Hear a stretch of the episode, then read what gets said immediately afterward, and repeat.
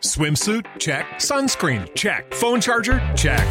Don't forget to pack the 5 Hour Energy. It fits great in a pocket or carry on, and the alert feeling will help you arrive ready for anything. Now get 20% off when you use code 5HE Travel at 5hourenergy.com. Expires April 30th. One time use only, not valid with other discounts. Remember, visit 5hourenergy.com and use code 5HE Travel to save 20%. Everybody in your crew identifies as either Big Mac Burger, McNuggets, or McCrispy Sandwich. But you're the filet fish Sandwich all day. That crispy fish, that savory tartar sauce, that melty cheese, that pillowy bun. Yeah, you get it every time. And if you love the Filet-O-Fish, right now you can catch two of the classics you love for just $6. Limited time only. Price and participation may vary. Cannot be combined with any other offer. Single item at regular price. Ba da ba ba ba. One, two, three, and... Today we are continuing the Torch Slayer series. I spent quite a bit of time on this case because I wanted to answer just one simple question. Was the Torch Slayer a serial killer? The basic definition of a serial killer is someone who commits a series of murders, often with no apparent motive and typically following a predictable pattern of behavior. Because of how things were handled in this case, you'll probably have never heard of the Torch Slayer. And if you had, you probably only knew of his one victim.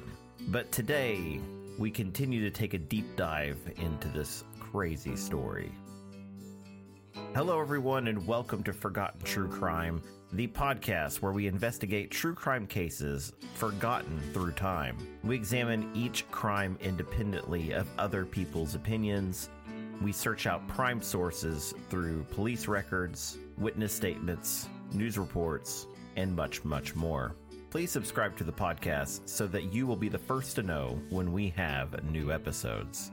You can also check out our webpage at truecrime.blog. There we post each story and some of the reports we gathered for each case. We have a Facebook and a YouTube page as well. You can find us under Forgotten True Crime.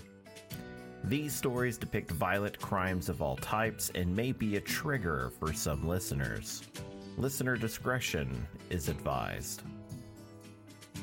In the last episode, we ended where a confession letter came in from someone claiming to be the killer. This person returned the money he took from Margaret Brown and warned that he was now on the run and would kill himself if he were caught.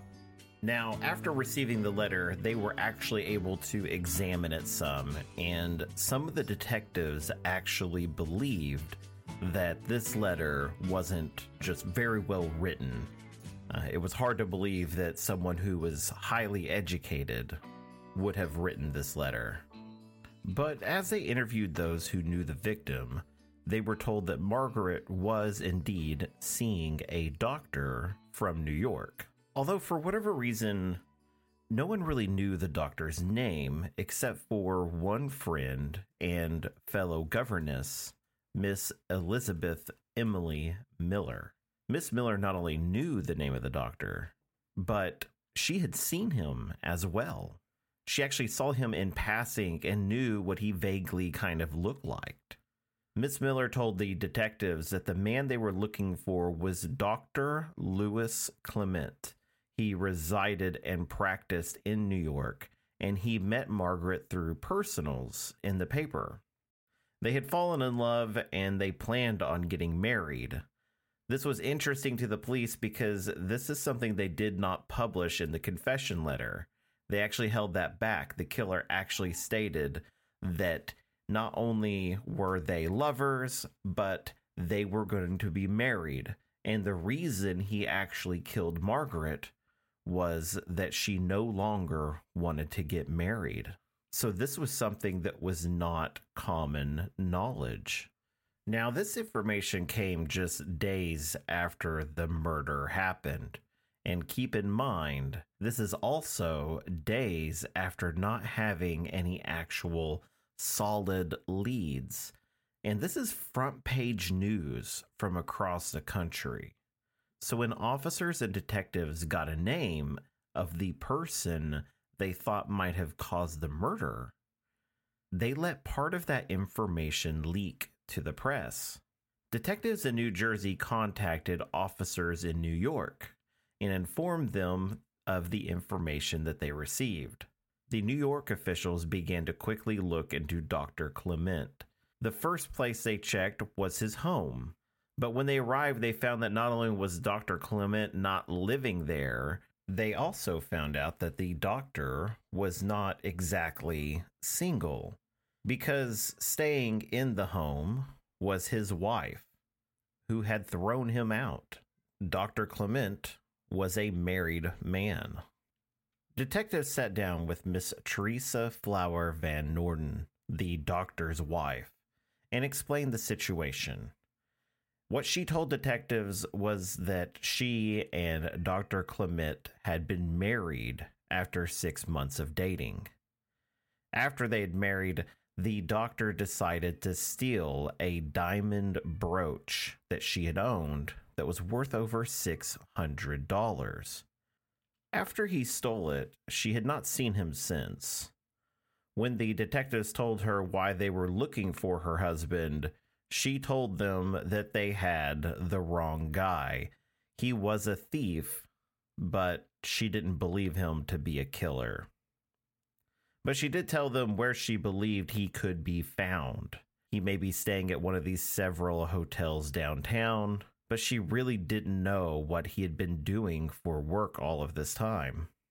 Despite what they were told, detectives in New York stationed themselves in local hotels and in areas where they were told that Dr. Clement actually had frequented. They also let it slip to the press that they were on the verge of catching the killer. Officers said that they were watching the killer and waiting to just make their move. The truth was, they had no idea where he really was. They only thought that he would just turn up at some point. As each hour went by, they started feeling the weight of their statements returning to haunt them. You see, this information that was leaked to the press ended up being front page news. It reassured the public that, hey, we know that this guy's a killer. We're watching him. We got eyes on him. It's all okay. But the newspapers aren't stupid. And after about 24 hours of this, it becomes pretty evident that they don't have this guy. They don't know where he is at all. This also frustrates many of the newspapers because now they have published something that reassures the public that everything's okay, when in reality, it's not. This also frustrated officers from both New Jersey and New York. Many didn't believe that they should have given such a statement to the press and that it created this false sense of security in the public. The fact was that if Dr. Clement was the killer, and he wanted to kill again, no one was watching him to stop him. Furthermore, they were also going off of one person's statement that he was indeed the person who was seeing Margaret. They had no other evidence besides that one statement. Despite their frustrations, on February 24th, 1928, detectives in New Jersey started telling the press that the killer was a drug fiend. They based this on the information that he had stolen the diamond brooch from his wife. Their thinking was that he would only do that because he wanted to sell it and trade it for drugs. They also let it be known that when the killer was caught, everyone would be shocked when they found out who this individual was.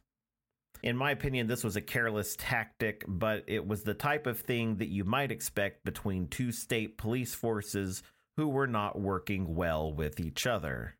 In New Jersey and New York, this free flowing information was always making its way to the press. Officers and detectives commonly fed the press with information because those news articles sometimes help solve the crimes or help you find a killer or a suspect. The newspapers may have been offering rewards for information as well to detectives and police just to kind of feed them information. So there might have been some money to be made by passing out information. Everyone in the newspaper business wanted that scoop first. It was also during this time that police were starting to run down every lead that had come their way. They were desperate to get this case solved. They would take any information they could get to get this done. A man in New Jersey where the murder took place had actually committed suicide, which caused the authorities to actually investigate if he was the killer or not. In the confession letter, the killer had threatened to end things before he got caught.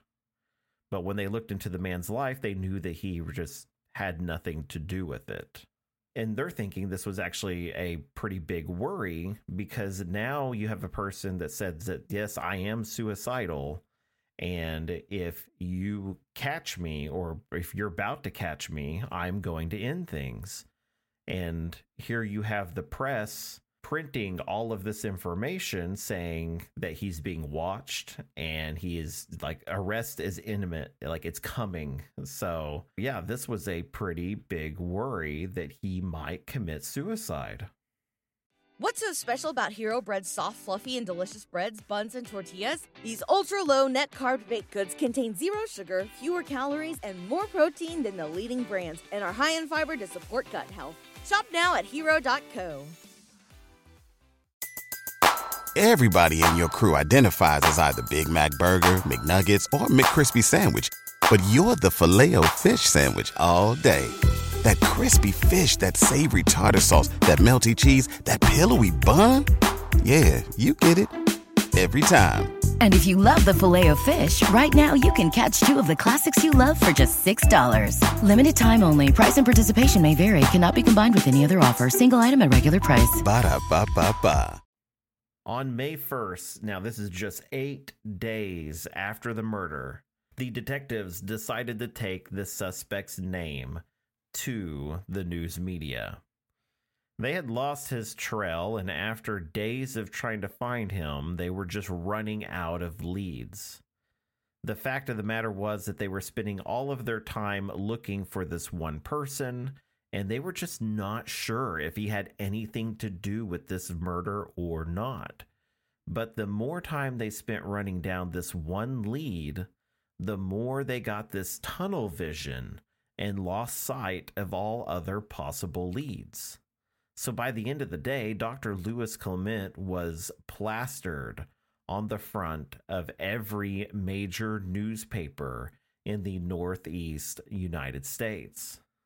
When the nation read about Dr. Clement, information about him started to spill in about his personal life and dealings in the past.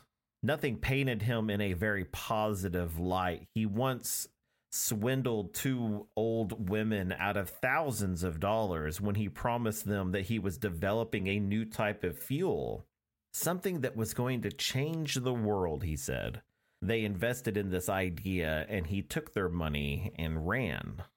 The fact that he actually was trying to develop a new fuel source was also a point of interest, not only for detectives, but for the press as well. You have somebody that's obsessed with developing a new type of fuel, and then you have a killer that poured fuel all over a victim and lit them on fire this was too hard to ignore to be just a coincidence, basically. As the days went on, the police and public continued searching for the doctor. He was reported to have been spotted all over the country and was instantly everywhere and nowhere all at once. Detectives continued to zero in on the doctor as their primary suspect, they actually took the written confession letter and compared it to other known letters that Dr. Clement had written. It was the opinion of the detectives that the two letters were written by the same person. This was damning evidence and was the first thing physically that they possessed that linked the doctor to the killer. On March 5th, a new letter arrived at the police station. This one was addressed by Dr. Louis Clement. The letter was mailed two days earlier on Saturday, March 3rd. The letter says that he had been making no effort to avoid the police and that he would have visited the police headquarters, but for the fact that he was penniless and could not afford to retain anyone to represent him or protect his interests. He went on to state that he had no car, he didn't even know how to drive if he had one. And he also explained that on Sunday, February 20th, he had dinner with friends here in the city. And if the authorities have not found the address of his friends prior to the receipt of this letter, he said that he would be glad to furnish his name and address and stated that he could provide proof that he was not out of New York since Thanksgiving Day in 1927, just a year earlier. If the contents of this letter were true, it would mean that the doctor had fallen on hard times and had nothing to do with the murder in the first place. This would mean that they had been searching for this single person with no other suspect in sight for, well, weeks. And if he was not the killer, then they'd gone down a road where there was really no coming back from. On March 6, just a day later after the letter showed up, a man walked into the New York City police station and told the clerk that he wanted to speak to whoever was in charge. The clerk asked who the man was, and he told them he would not give up his identity to just anyone, except for the person who was in charge. So the clerk went and retrieved the department chief, who too asked the man for his name. He stated that he was Dr. Clement, the man they were looking for. At once, the chief recognized him. Dr. Clement, from the photos that they had, was a heftier man, and the man before him had lost quite a bit of weight. But when you compared him to the photo, it was obviously him. The chief brought Dr. Clement to an interrogation room and they started questioning him about his possible involvement in the murder. The questioning went on for hours and hours. Dr. Clement was steadfast in his stance that he had nothing to do with the murder and that he didn't know the victim. Dr. Clement actually worked in a restaurant in New York, and on the day in question, he worked late and was not only seen by his coworkers and but by the many customers as well. He also spent time with friends that day. So the distance from his work to the murder scene was just too far away. There was no way the doctor could have been at both places at the same time. So, falling back to their original witness, Miss Elizabeth Emily Miller, they showed her a photo of how Dr. Clement actually looks like now. And when she saw the photo, she dismissed it almost immediately. Miss Miller said that there was no way this was the person that Margaret was seeing and was definitely not the person that she saw Margaret with that day. She saw them together. The person she saw said he was Dr. Clement, but obviously, this man was not telling the truth. Dr. Clement was arrested on this day, but it was not for murder. He was charged for the diamond brooch that he stole from his wife. She valued it at about $600, but Dr. Clement said it was worth much less than that. He actually said that he got just about 25 bucks for it at the pawn shop. Because there was little else to follow up on, all other leads came up cold. Because of her private nature, Margaret didn't give much insight to her private life and made it very hard for anyone to identify who the man she was seeing actually was. There were reports that he was a younger man or an older man. Many of the reports stated that he was thin. But I'm not blaming the victim here in any way for her own death. I'm just saying that this made things a little bit harder for the investigation. It's not uncommon for police in this era to get tunnel vision and ignore everything except for just this one lead. This is something that detectives and police train today to prevent. But in this case, this was a perfect storm that offset the investigation no matter what. It was odd to the police that the doctor had seemingly disappeared when they went looking for him, but they just didn't take into account that he was just another person who had fallen on hard times and was just trying to make ends meet. In the days and weeks that went by, the news of Margaret Brown and the investigation to her death went on the wayside. New investigations that had not gone cold ended up taking precedence, and her murder was little mentioned again in the newspapers. Until that is, another murder took place. One that is on almost the first anniversary of Margaret Brown's murder. Another murder that is practically identical to Margaret Brown's murder. In New Jersey, a woman is killed and burned in the snow. This time, police are hot on his trail. Will the killer get away with this again? Make sure you subscribe to the podcast so when we have new episodes, you will be the first to know. I will see you all for part three of the Torch Slayer. See ya.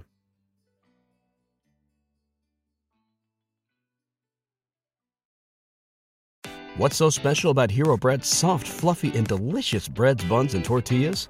Hero Bread serves up 0 to 1 grams of net carbs, 5 to 11 grams of protein, and high fiber in every delicious serving. Made with natural ingredients, Hero Bread supports gut health, promotes weight management, and helps maintain blood sugar.